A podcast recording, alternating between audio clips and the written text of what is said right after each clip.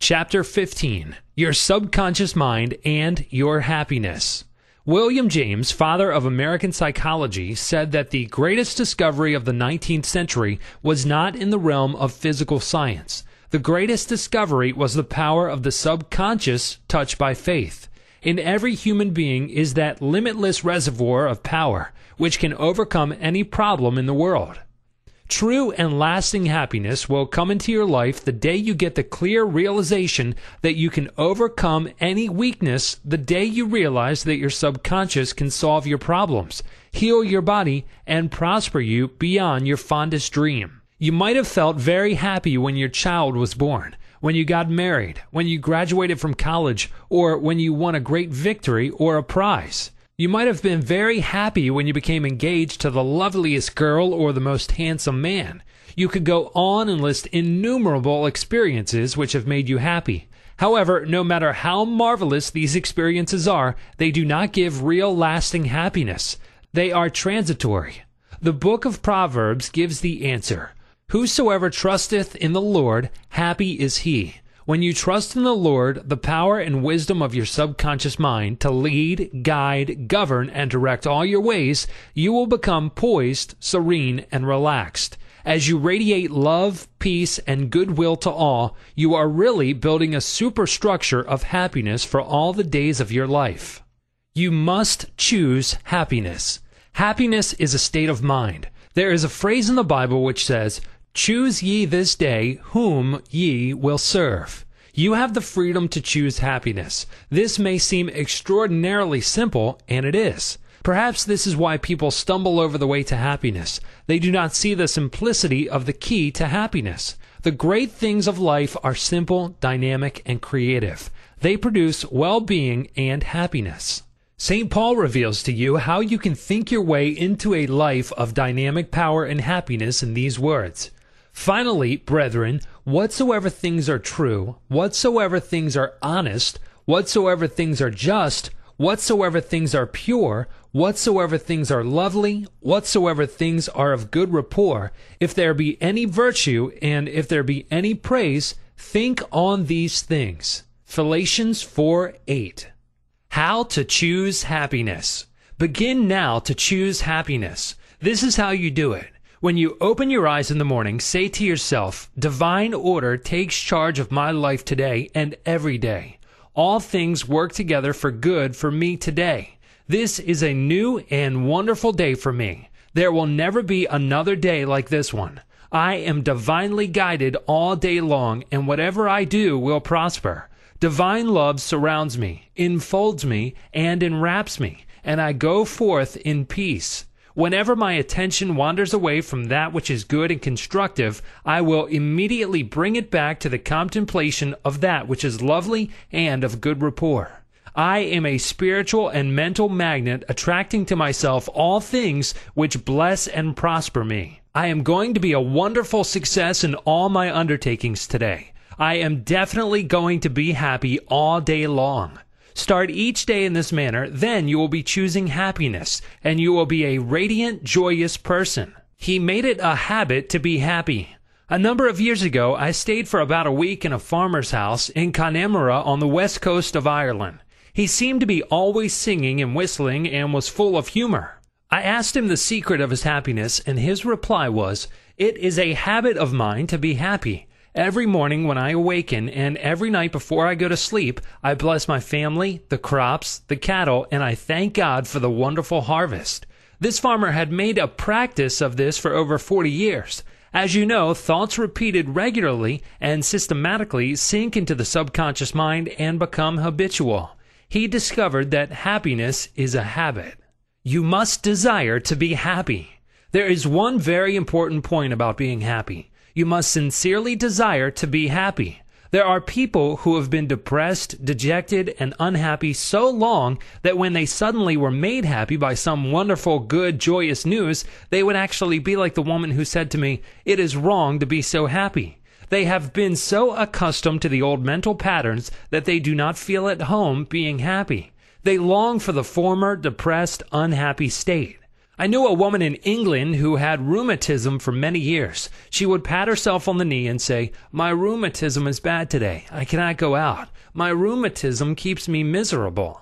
This dear elderly lady got a lot of attention from her son, daughter, and the neighbors. She really wanted her rheumatism. She enjoyed her misery, as she called it. This woman did not really want to be happy. I suggested a curative procedure to her. I wrote down some biblical verses and told her that if she gave attention to these truths, her mental attitude would undoubtedly change and will result in her faith and confidence in being restored to health. She was not interested. There seems to be a peculiar mental morbid streak in many people whereby they seem to enjoy being miserable and sad. Why choose unhappiness? Many people choose unhappiness by entertaining these ideas. Today is a black day. Everything is going to go wrong. I am not going to succeed. Everyone is against me. Business is bad and it is going to get worse. I'm always late. I never get the breaks. He can, but I can't. If you have this attitude of mind the first thing in the morning, you will attract all these experiences to you and you will be very unhappy. Begin to realize that the world you live in is determined largely by what goes on in your mind. Marcus Aurelius, the great Roman philosopher and sage, said, A man's life is what his thoughts make of it. Emerson, America's foremost philosopher, said, A man is what he thinks all day long. The thoughts you habitually entertain in your mind have the tendency to actualize themselves in physical conditions. Make certain you do not indulge in negative thoughts, defeatist thoughts, or unkind, depressing thoughts. Recall frequently to your mind that you can experience nothing outside your own mentality. If I had a million dollars, I would be happy. I have visited many men in mental institutions who were millionaires, but they insisted they were penniless and destitute. They were incarcerated because of psychotic, paranoid, and manic depressive tendencies. Wealth in and of itself will not make you happy. On the other hand, it is not a deterrent to happiness. Today, there are many people trying to buy happiness through the purchase of radios, television sets, automobiles, a home in the country, a private yacht, and a swimming pool. But happiness cannot be purchased or procured in that way. The kingdom of happiness is in your thought and feeling. Too many people have the idea that it takes something artificial to produce happiness. Some say, if I were elected mayor, made president of the organization, promoted to general manager of the corporation, I would be happy. The truth is that happiness is a mental and spiritual state. None of these positions mentioned will necessarily bequeath happiness. Your strength, joy, and happiness consist in finding out the law of divine order and right action lodged in your subconscious mind, and by applying these principles in all phases of your life. He found happiness to be the harvest of a quiet mind. Lecturing in San Francisco some years ago, I interviewed a man who was very unhappy and dejected over the way his business was going. He was the general manager. His heart was filled with resentment toward the vice president and the president of the organization. He claimed that they opposed him. Because of this internal strife, business was declining, he was receiving no dividends or stock bonuses. This is how he solved his business problem. The first thing in the morning, he affirmed quietly as follows All those working in our corporation are honest, sincere, cooperative, faithful, and full of goodwill to all. They are mental and spiritual links in the chain of this corporation's growth, welfare, and prosperity. I radiate love, peace, and goodwill in my thoughts, words, and deeds to my two associates and to all those in the company. The president and the vice president of our company are divinely guided in all their undertakings. The infinite intelligence of my subconscious mind makes all decisions through me. There is only right action in our business transactions and in our relationship with each other. I send the messengers of peace, love, and goodwill before me to the office. Peace and harmony reign supreme in the minds and hearts of all those in the company, including myself. I now go forth into a new day full of faith, confidence, and trust. This business executive repeated the above meditation slowly three times in the morning, feeling the truth of what he affirmed.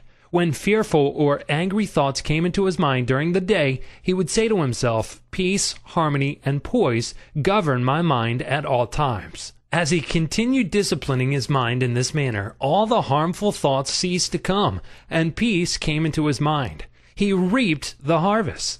Subsequently, he wrote me to the effect that at the end of about two weeks of reordering his mind, the president and the vice president called him into the office, praised his operations and his new constructive ideas, and remarked how fortunate they were in having him as general manager.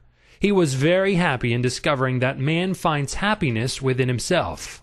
The block or stump is not really there. I read a newspaper article some years ago which told me about a horse that shied when he came to a stump on the road. Subsequently, every time the horse came to that same stump, he shied. The farmer dug the stump out, burned it, and leveled the old road. Yet for 25 years, every time the horse passed the place where the former stump was, he shied. The horse was shying at the memory of a stump. There is no block to your happiness save in your own thought life and mental imagery. Is fear or worry holding you back? Fear is a thought in your mind. You can dig it up this very moment by supplanting it with faith in success, achievement, and victory over all problems. I knew a man who failed in business. He said to me, I made mistakes. I've learned a lot. I am going back into business and I will be a tremendous success. He faced up to that stump in his mind. He did not whine or complain, but he tore up the stump of failure, and through believing in his inner powers to back him up, he banished all fear thoughts and old depressions. Believe in yourself, and you will succeed and be happy. The happiest people. The happiest man is he who constantly brings forth and practices what is best in him. Happiness and virtue complement each other. The best are not only the happiest, but the happiest are usually the best in the art of living life successfully. God is the highest and best in you. Express more of God's love, light, truth, and beauty, and you will become one of the happiest persons in the world today. Epictetus, the Greek Stoic philosopher, said, There is but one way to tranquility of mind and happiness. Let this, therefore, be always ready at hand with thee both when thou wakest early in the morning and all the day long, and when thou goest late to sleep, to account no external things thy own, but commit all these to God.